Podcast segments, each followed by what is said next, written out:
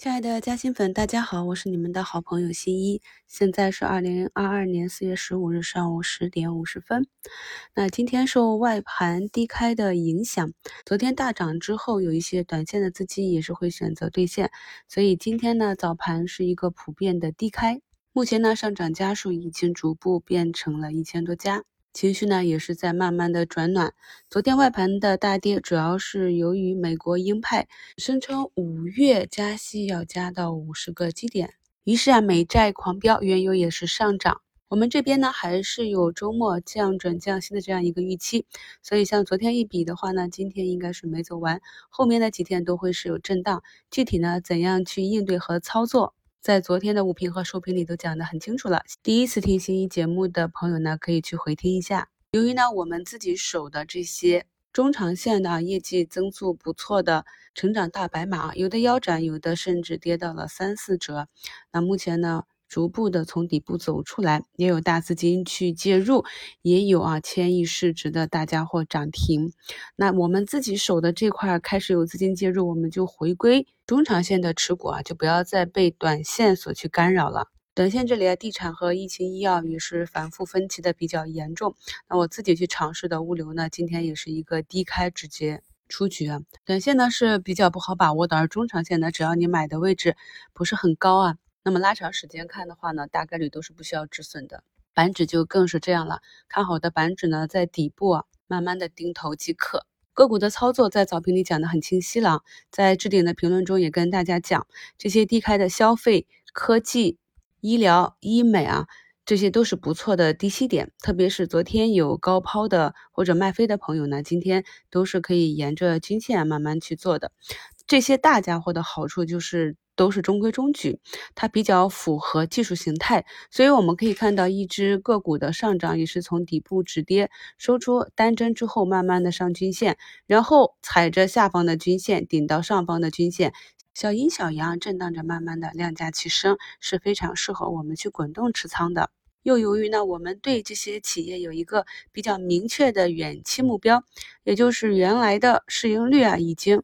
被打到腰斩了，而业绩呢又有一个高速增长的预期，所以在未来有一个远期目标的情况下呢，近期的波动呢就非常适合我们去做一个波段。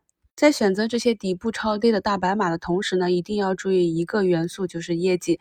像一些呢真正受集采影响的医药股呢，它的业绩就要重新去给出估值。比如说啊，昨天突然跳水的千亿大白马智飞生物，啊，这是由于世卫组织。宣称啊，我们原先需要打三针的 HPV 疫苗，目前最新证实啊，一针跟两针、三针的效果是一样的。那三针变一针呢，一定会影响它的营业收入的。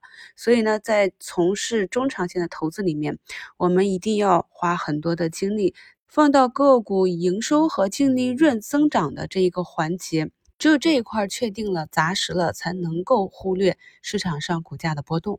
目前呢，板块从开盘上涨第一的煤炭啊，变成了现在的钢铁。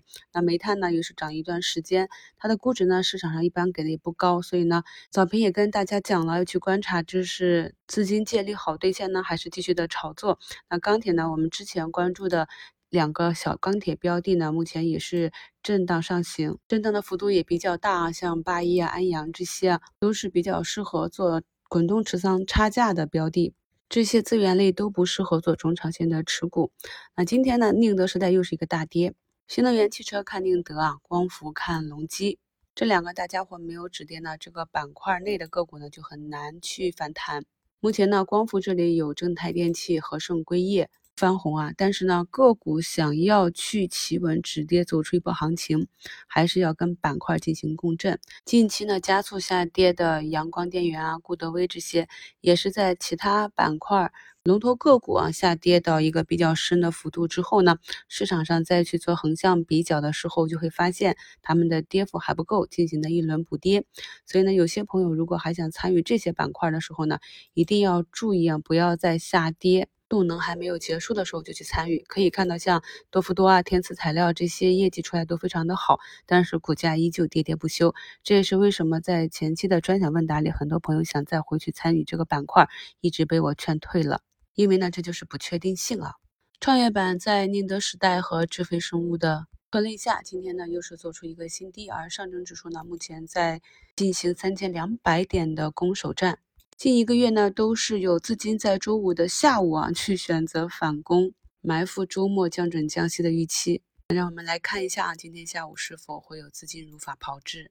整个大盘呢仍然在寻底的过程中，个股的走势呢也是以震荡上行或者震荡寻底为主。所以在操作上还是要注意仓位的控制。有机会的话呢，可以做一下高抛低吸，特别是形态向上的个股。这样呢，一方面可以帮助我们降低持股成本，另外一方面呢，也可以帮助我们被动持仓，避免在底部卖飞过多的仓位。祝大家下午交易顺利。